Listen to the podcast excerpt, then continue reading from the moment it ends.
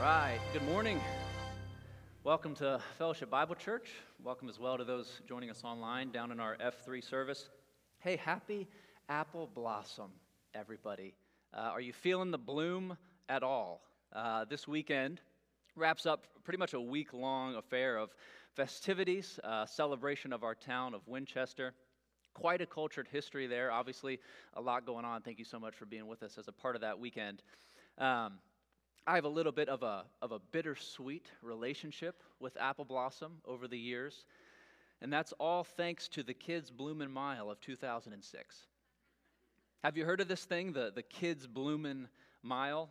Uh, anybody age 6 to 14 years of age can register for this thing, so much so that there's a, a horde of minors running around the town of Winchester uh, competing. Who is the fastest 10 year old in the zip code? We're going to find out all the families gather, they, they line the tracks, and as the kids approach the finish line, everybody's ready. You got grandparents there, cameras there. It's quite a fun affair.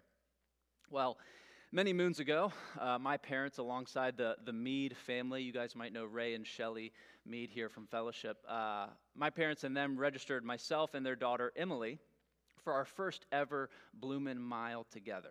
Okay? Now remember, this is one event of many when it comes to celebrating Apple Blossom. But when you're 10 years old, this is the biggest deal on planet Earth. Okay? So, Emily and I uh, were quaking in our boots a little bit.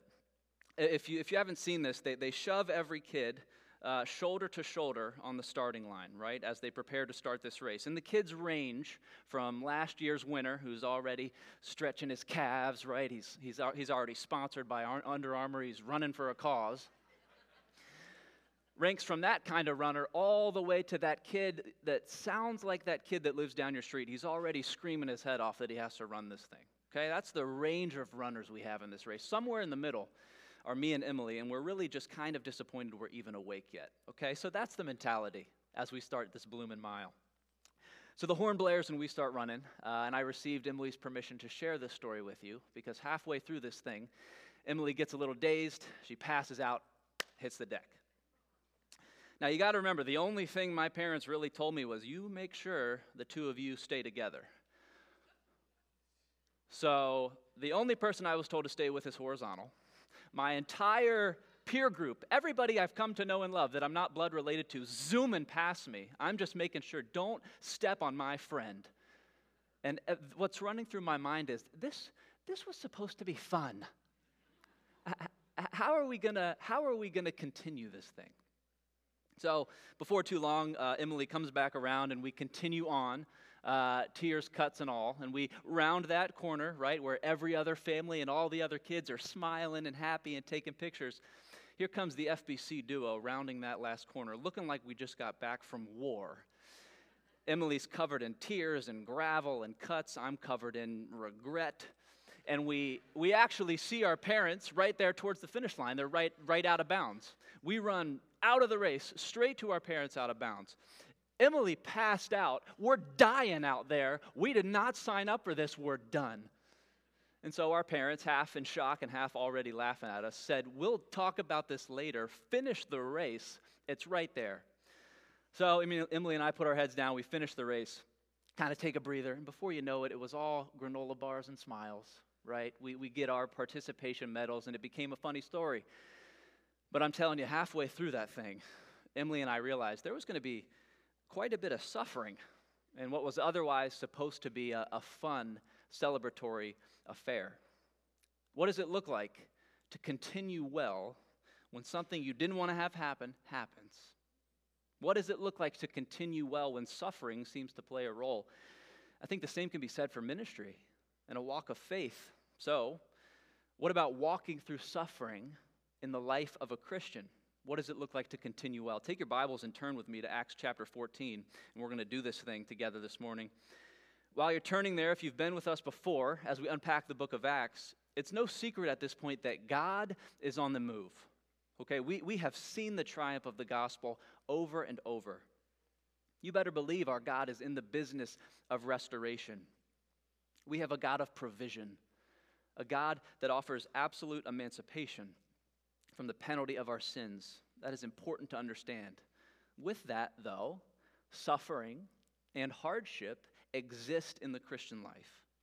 Today, we cover the final stage of Paul's missionary journey, and we're going to get a pretty vivid picture of what a faithful walk looks like, more specifically, a faithful walk through suffering. Read along with me, starting in verse 1 of Acts chapter 14. It says this In Iconium, they entered the synagogue of the Jews together and spoke in such a manner, this is Paul and Barnabas, spoke in such a manner that a large number of people believed, both of Jews and of Greeks. But the Jews who disbelieved stirred up the minds of the Gentiles and embittered them against the brethren. I'm going to stop right there for now. So, as, as Paul and Barnabas are on fire for God, clearly having an incredible impact, the seeds of division are sown immediately in Luke's recollection of this event. And I think it's fascinating. If you see, it says, they spoke in such a manner that a large number of people believed. You'd think the author Luke would want to detail that a little bit more. I'd love, how did they speak? That's very exciting to me. They spoke in such a manner that it convinced everyone of the truth. You'd think he'd want to detail that some more. Give me more of that, that success. Luke, right in chapter 14, about how wonderful that was and the excitement. Instead, what Luke's going to do is recall the second consequence of their actions. The first is that many believed. We see that in the text. The second is that those who didn't believe hated them for it. Specifically, it was unbelieving Jews in solidarity with the Gentiles, which is interesting how rarely up to this point in the book of Acts we can see unity between those two groups. But this time, it's unity against the gospel message. What did it take to, to be embittered against such a message? It says they stirred up the minds of the Gentiles. They convinced them what you are hearing is no good. You see, right away in, in ministry, there's impact and consequence. And I think it's important we understand, as they do in this chapter, that if God's family is growing or encouraged in any way, you better believe there's a riling up of enemies who'd love nothing more than to put a stop to it. That's, that's situational, spiritual awareness. This is the reality of the, the climax of this missionary journey. So the question is how did Paul and Barnabas, our faithful walkers, how did they react? Look at verse 3. We know what's happened. Therefore, they spent a long time there, speaking boldly with reliance upon the Lord, who was testifying to the word of his grace, granting that signs and wonders be done by their hands.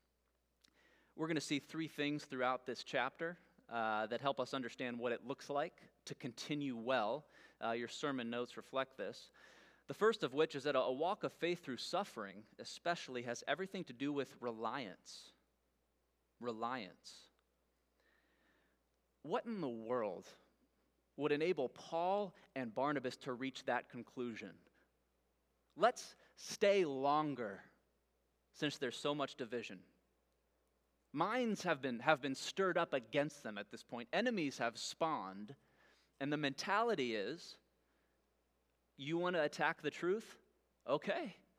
This is exactly where the truth is going to be.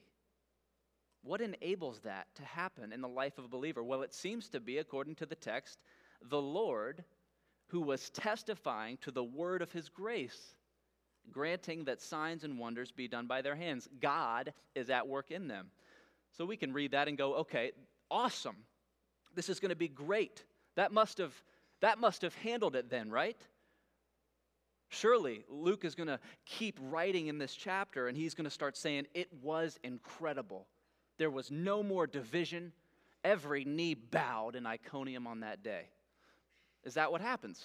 Is, is this a chapter of celebration? alone. Let's keep reading. Look at verse 4. But the people of the city were divided. Some sided with the Jews and some with the apostles. And when an attempt was made by both the Gentiles and the Jews with their rulers to mistreat and to stone them, they became aware of it and fled to the cities of Lycaonia, Lystra, and Derbe and the surrounding region. And there they continued to preach the gospel. Well, what does that mean? Things got difficult, they stayed. In fact, it wasn't until things got deadly that they left. And how interesting is it, by the way, that phrasing, they became aware of it? I, I think that's so cool. Can't you just picture a, a, group of disgruntled people against Paul and Barnabas' message, and they start scheming to, to stone them, but maybe they're scheming just a little too loudly? and somebody maybe is over, overhearing that, a, a recent convert or a, an ambassador of Christ is going, Is that what you're going to do to them? Huh. They became aware of it. So they faithfully move after faithfully staying. I think we've all faced decisions like that before, I think, when to, when to stay in something, when to leave from something. What's the, what's the threshold? between God wants me to persevere in this and God seems to have something else in mind. It's a hard wrestle to discern that. But clearly, reliance on the Lord, His grace and truth seem to be essential, whether it's faithfully staying or faithfully leaving. Both of which bring us to the, the second thing Acts 14 shows us regarding continuing well, and that is resilience. We have the reliance, it's explicit in Scripture, uses the word. Here's the resilience. Basically, be reliant, but to what degree? A walk of faith built on resilience. What might that look like? They, in the chapter, were not just initially reliant on the Lord. No, they, they created a lifestyle that avoided them ever being able to say, Well, yeah, I was reliant on the Lord until that happened. Are you kidding me? the, the, this Christian thing isn't what I thought it'd be. I wasn't expecting that to happen. I'm done.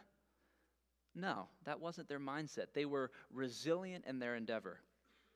It says, after spending a long time speaking boldly to adversaries, they continued to preach the gospel in their next location. You see, we're going to notice another thing this morning, and that is that worldly suffering is a consequence of faithful living. Worldly suffering is a consequence of faithful living. So far in Acts, we seem to have this pattern.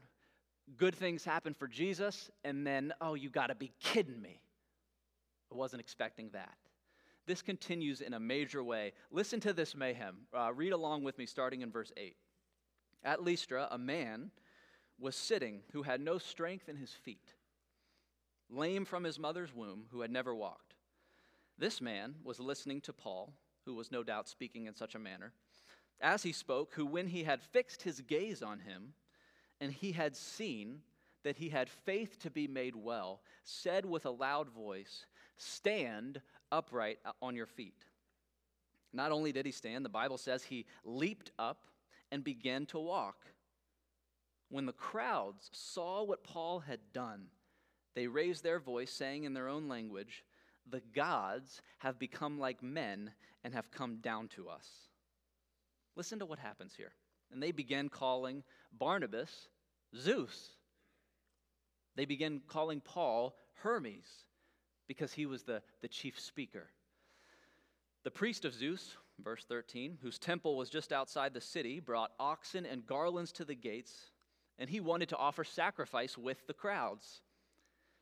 But when the apostles, Barnabas and Paul, heard of this happening, they, they tore their robes, rushed out into the crowd, crying out, saying, Men, why are you doing this? Why are you doing these things?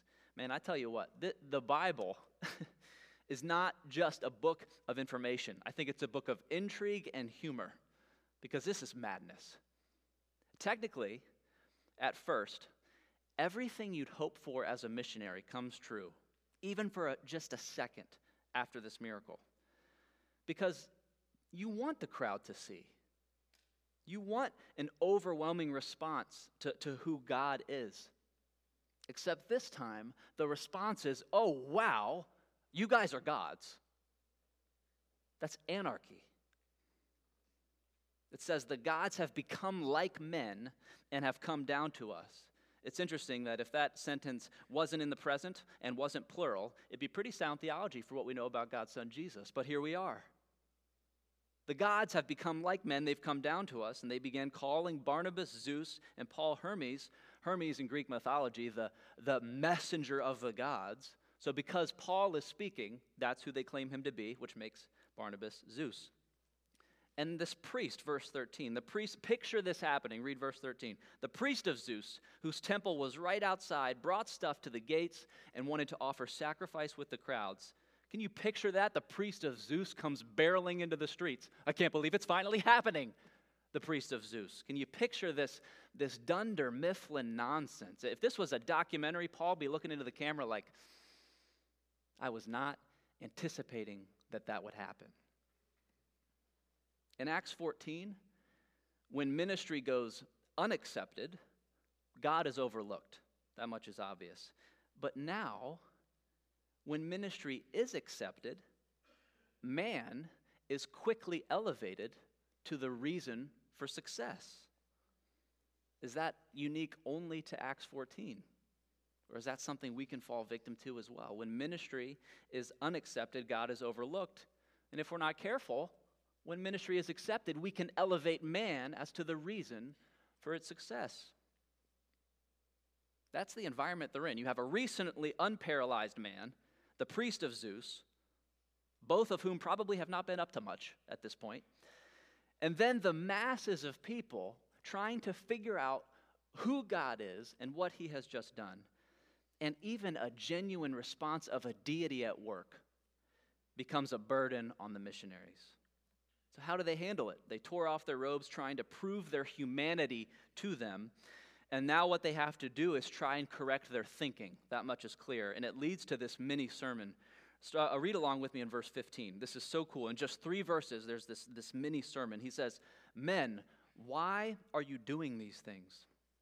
We are also men of the same nature as you, and preach the gospel to you that you should turn from these vain things to a living God who made the heaven and the earth and the sea and all that is in them.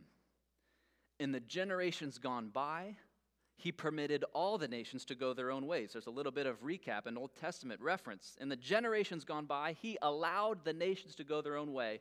Verse 17, yet he did not leave himself without witness, in that he did good gave rains from heaven in fruitful seasons, satisfying your hearts with food and gladness. And it goes on to say, even saying these things, it remained difficult to restrain the crowds from sacrificing to them, to Paul and Barnabas.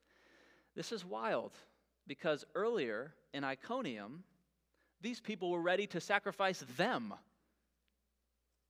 Now in Lystra, they're ready to sacrifice to them as gods both extremes, both difficult, both not according to plan. Man, I tell you what, this walk of a Christian, continuing in ministry, worldly suffering is a consequence of faithful living. That idea is going to come to a head here with the, the final encounter of this passage because the suffering has, has graduated throughout the text. Things have ranged from headache to death threat. And here's quite literally rock bottom. Look at verse 19.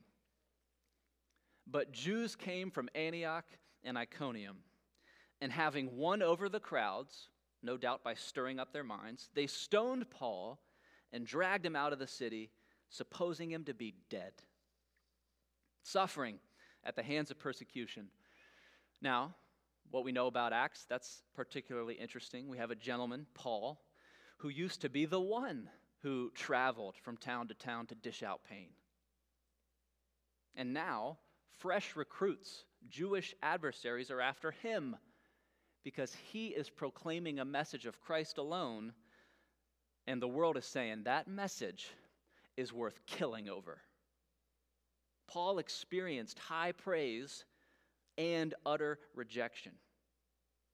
And by the way, people did the same thing to Jesus in the gospel accounts. Paul knows now what it's like to captivate a city to the point where they treat him as royalty. In this case, they actually treat him as a deity. Yet, not long thereafter, they want him in the grave.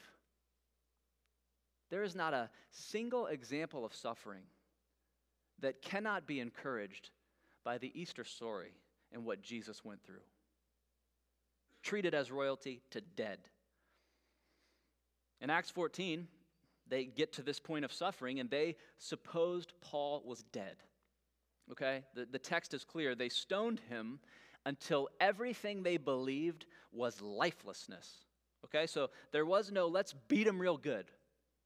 There was no, let's teach him a lesson, let's throw him out at the edge of town into the mud and have him learn, learn a lesson. No, they were aiming to kill and they missed. And he kept on. Talk about resilience. We get a picture of what that looks like because of God's scripture. We're going to see lastly here and sprinkled throughout the passage that a walk of faith through suffering is built on relationship. Relationship. Now, for the record, I just want to clarify this. This is by no means the, the third most important thing of the text, but rather all roads seem to be leading here. Because you can write down the word reliance, you can write down the word resilience. That's all good and great. But the question is reliance on what? Resilience fueled by what? Relationship. It's what Paul is being reliant on. It's how resilience is even a possibility for him and for any of us. This relationship. You see, as we read this, Paul and Barnabas are being driven by something. As aware they are of their circumstances, they seem to be more aware of something else. So let's keep reading after rock bottom and picture this scene starting in verse 20. But while the disciples stood around him, this recently stoned Paul, he got up and entered the city. The next day he went away with Barnabas to Derbe. After they had preached the gospel to that city and had made many disciples, they returned to Lystra, to Iconium, and to Antioch, basically taking the long way home. In verse 22, strengthening the souls of the disciples, encouraging them to continue in the faith, saying, Through many tribulations we must enter the kingdom of God.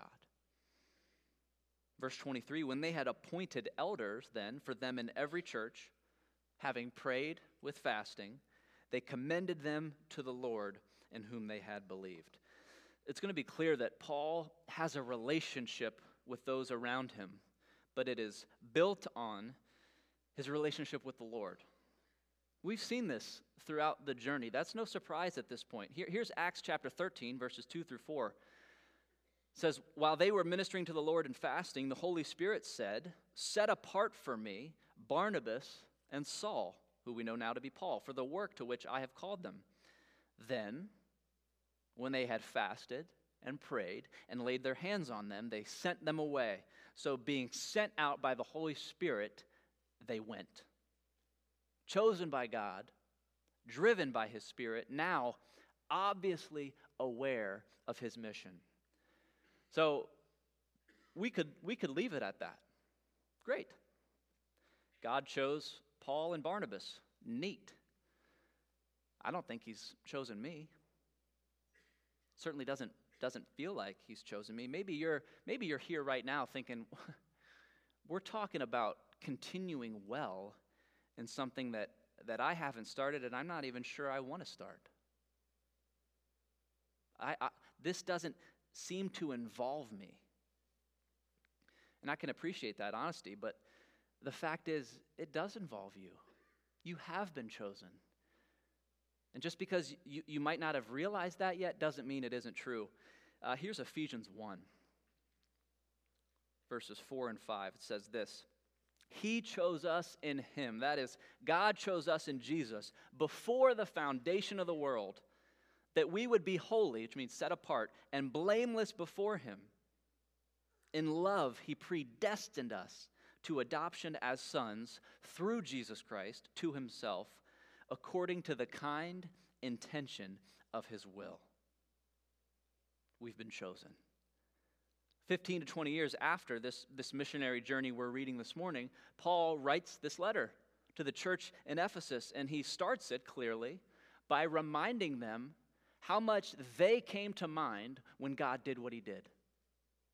We read it, and we can understand how much we came to mind when God did what he did, and how Jesus is the one who makes that relationship possible. And good thing, too, because Here's John 14, verse 6. This is a gospel account. This is not a New Testament epistle. This is a gospel account.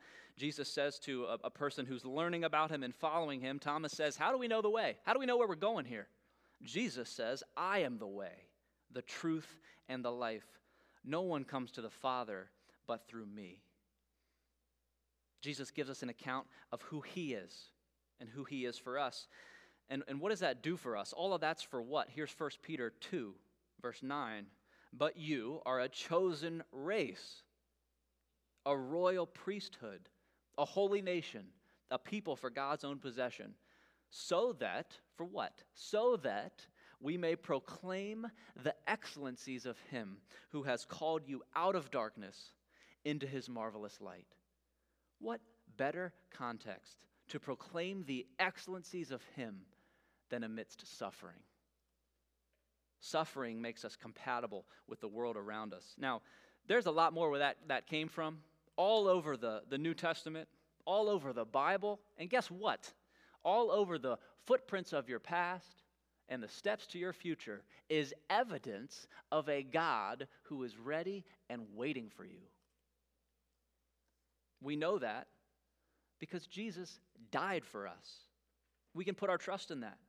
We can place our faith in the fact that the tomb is empty and empty for a reason. That God has a plan to, to work all things together for our good. And when we start living for, for Him instead of ourselves, when we grow in our understanding of who we are in Christ instead of who we were without Him, what does that look like? Well, for Paul, getting stoned is like throwing pebbles at a palace.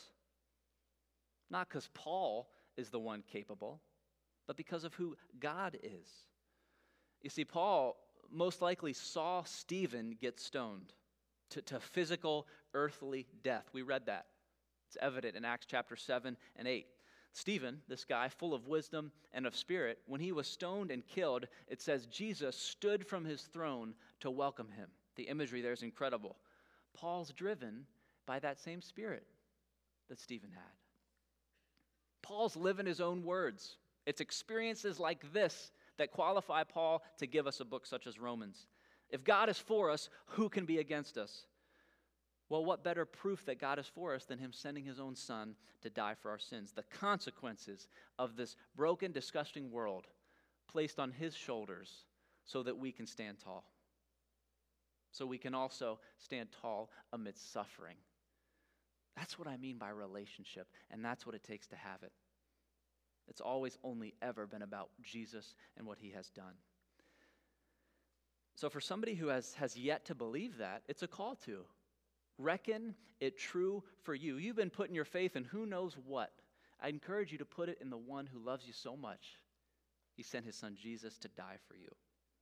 To believe that, that this God that we're talking about, that gave us all this, he is the real deal the God of the universe. This is how he has chosen to operate. It's not about our effort, our strength, or our ambition. It's about God's effort, God's strength, God's ambition, and the way he provided when his son did what he did on that cross. He died for us. For the believer, then, it's a call to continue well despite suffering. Look at verse 22 for a second. According to verse 22, suffering is something we can expect. Now, I just want to be clear this, this verse is not saying suffering is required to enter heaven. We know the Bible will not contradict itself, and we have a sound theology of what it means to enter the kingdom of God. The key to the gate is believe. This verse is addressing the road to that gate. Suffering is not required to enter the kingdom of God, but Paul is saying it will precede it. Paul's saying suffering is going to happen. We can expect it. We ought to expect it. I think we could talk about a theology of suffering for, for a while. That could be something we could unpack over weeks, and it might be a good time to consider doing that, given what the world is going through right now. I think the church today needs it. Let me share this quote to, uh, with you uh, from Eugene Peterson. Listen to this. It's odd that a religion that carries the cross as its central symbol should produce a culture of people who consider suffering a violation of their spiritual rights. It's a cross for crying out loud. Christ took this symbol of ugly, humiliating death, and you better believe he turned it into a symbol of hope and love. Absolutely. But it is also a symbol of utter devotion to Christ. The cross can be on a necklace, t shirt, and tattoo. But the point is, the world can do whatever it wants to me because it even put to death the one who died for me. This is who I belong to, and this is who I'm living for now. Because that's the reality. We might be in for a world of hurting, but praise God, it's only the world that can hurt us. Here's where I'd like to end. Uh, three ways we can continue well given what we've read. We all know by now Acts is this historical narrative. We don't want to leave here with a, a wonderful FYI, this is what it was like. Well, how can I make this personal? How can God's word equip me? Here's the first thing expect trials. For you note takers, underline this bad boy twice because the next two will stand out more. We can expect trials. They're obvious in this passage. But for us, right now, Acts is the consideration. Here's the actual affirmation. 1 Peter chapter 4 verse 12. Beloved, do not be surprised at the fiery ordeal among you which comes upon you for your testing as though some strange thing were happening to you. You know how easy it is for us to think that way? Why in the world is this happening? I didn't think this would happen. I never expected this. Happens all the time. But we can expect trials. We know that testing produces steadfastness in our faith. Create a lifestyle in your home or your family where everyone is ready. And I'm not talking about panic, I'm talking about preparedness. We can expect trials. Do you know how many of us are, are so ready to go to heaven? but maybe we're not quite ready for what's going to happen before we get there? We can expect trials. The world didn't take too kindly to Jesus when he took so kindly to them. Why would, why would we expect anything different? Here's the second thing embrace community.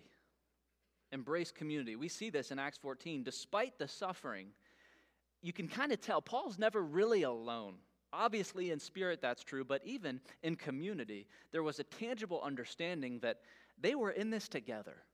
Okay? The disciples crowded around Paul and enabled him to get away. Not only that, but as Tim has unpacked Acts 13 and before, there's a, there's a camaraderie of travels. We, we see the fellowship happening time and time again as churches are growing and as the gospel triumphs, an excellent, positive, automatic consequences community, and praise God for that. So we have a choice. You can be a family of five that, that claws at each other just to get to the weekend worship service, and then you rinse and repeat your work week. Or you can also be the family that says, hey, maybe maybe community group is the context in which God actually wants me to live and love. Because, folks, right now we're just listening and learning. Living and loving is going to start shortly. We can embrace community. Here's the third thing equip leaders. Equip leaders. These missionaries had an objective, and it wasn't just to see what happens. No, they had a spiritually, scripturally informed objective. They wanted souls strengthened, right in the text. They wanted walks of faith encouraged. They weren't just in the business of starting walks of faith with conversions, they were interested in equipping walks of faith. So, what did they do? How did they handle that? They appointed elders in every church and commended them. After all, we got to remember the, the Spirit of God is moving, and a, a worldwide mission, it's going to require soldiers, recruits, home bases, checkpoints, people who can be God in that community, in that context. We need to equip leaders. For us, I, I, want you all to know there are so many ways we can equip leaders. Here at Fellowship Bible Church, for example, we, we equip leaders when we decide to serve, for example, in children's or youth ministry, teaching young people to grow unto maturity, being raised up in spirit and in truth, so that they can one day have an impact on their peer group. We're learning more than ever what's happening to young people in this world, how they're thinking, how they're operating. We can equip future leaders because our children and our youth are not just the future church, they're the present church. Their impact can start now. We equip leaders when we give financially to the local church. What that does is, is it allows our elders and, and our staff to have resources and cultivate environments where relational discipleship and leadership development are a priority. Okay? I don't have time to explain to you all the exciting things happening on that front in this church, but I'm telling you, I can't wait to see what happens with discipleship and leadership development here at this church. We equip leaders when we establish in our personal lives a culture of discipleship, so much so that spiritual giftedness can be recognized and that those around us can be encouraged in the faith. Wonderful things happen when we meet together. We get to learn about somebody, how God has made somebody, what makes them tick, what makes them passionate, how the Spirit of God is moving through that person. A lot of times we can sit in here hoping the encouragement comes from up front. What if the encouragement you need in your testimony is in the story of the person sitting a couple chairs away? When we embrace each other and learn what God is doing, we recognize ways in which the Spirit is working. Paul and Barnabas knew this. In order to continue well, they knew they ought to do these things. You better believe we're going to have trials. You better believe we're going to go through them together. And you better believe we're going to equip others so that this can continue on without us. Where does this passage end, though? Look at the, look at the last two verses with me. Verse 27, 28. When they had arrived, so this missionary journey is coming to a close, they take the long way home, revisiting all these places of both suffering and salvation. When they had arrived and gathered the church together, they began to report all the things that God had done with them and how he had opened a door of faith to the Gentiles and they spent a long time with the disciples. So, after all is said and done, what did their storytelling ensue? I know what I'd be prone to say when I got back. Are you kidding me? That was brutal. They, they stoned us at every turn. Even when some believed us, some didn't. Our lives were in danger. It was ridiculous. I couldn't make it half a mile before thinking these things. She passed out. We didn't know we were going to handle this. We didn't know this was going to happen. It's very easy to dwell on that. It's very easy to look back on what has happened and determine based on the brokenness that God is not somehow in it. And that's a mistake. What do they do instead? What does their storytelling ensue? They discussed what God has done. They meditated on how he worked and it was all seen as a door of faith being opened. When is that the first thought that enters our minds when suffering comes our way? Whew, okay. This is a door of faith being opened. Maybe for me, maybe for my loved ones. Easy to say, maybe harder to do, but the call is clear. We get to see where their hearts were aligned, we, we get to think what this must have looked like, uh, leading into a time of celebration, leading into a time of worship with what God has done. It's very hard to not worship and not give thanks after you talk about who God is and what He's done. Acts chapter 13 ends describing some joy that was stirred up in the disciples because of what has happened. There was much joy, much celebration for those that believed. Suffering in the life of a Christian is not pointless. Paul wrote to God's people in Rome. He said this We know that suffering produces perseverance, perseverance, character, character, hope, and hope does not put us to shame. Because God's love has been poured out into our hearts through the Holy Spirit who has been given to us. Does Romans 5 say, we think that suffering produces perseverance? Romans 5 doesn't say, well, we certainly hope suffering produces perseverance. No, we know that it does. He knows that it does. Everything God is doing and orchestrating in ways we cannot understand, we do know has a purpose. So praise God, we no longer have the right to say, well, what is, what is all this suffering for? It's a great question to ask. People ask it a lot. I know what it's for perseverance, character, hope, because God's love has been poured out into our hearts through the Holy Spirit who's been given to us. Years ago, on this apple blossom weekend, my, my friend Emily and I realized uh, life can hit hard in ways you weren't expecting. The way you thought something would go, it didn't. And at a moment where all bets are off and you feel hopeless, we learn that lesson over and over again in all sorts of ways. That will never change the fact that in this Christian life, we have everything we need to walk faithfully anyway. God uses it all. It all qualifies you for ministry and an opportunity to speak into the lives of other people for the sake of Jesus. Even suffering serves his purpose, so may the gospel triumph all the more. Let me pray for us. Dear Heavenly Father God, thank you so much for this morning, just the opportunity we have to really cover an entire chapter of this missionary journey and learn a lot about what happened and understand better what can happen, what will happen in our lives. God, I, I pray first and foremost that we'd be spiritually prepared, that we'd understand who you are and how you're at work. And God, should we, should we ever be abandoned by this world? Should we, should we ever be acclaimed? Should we ever be surrounded?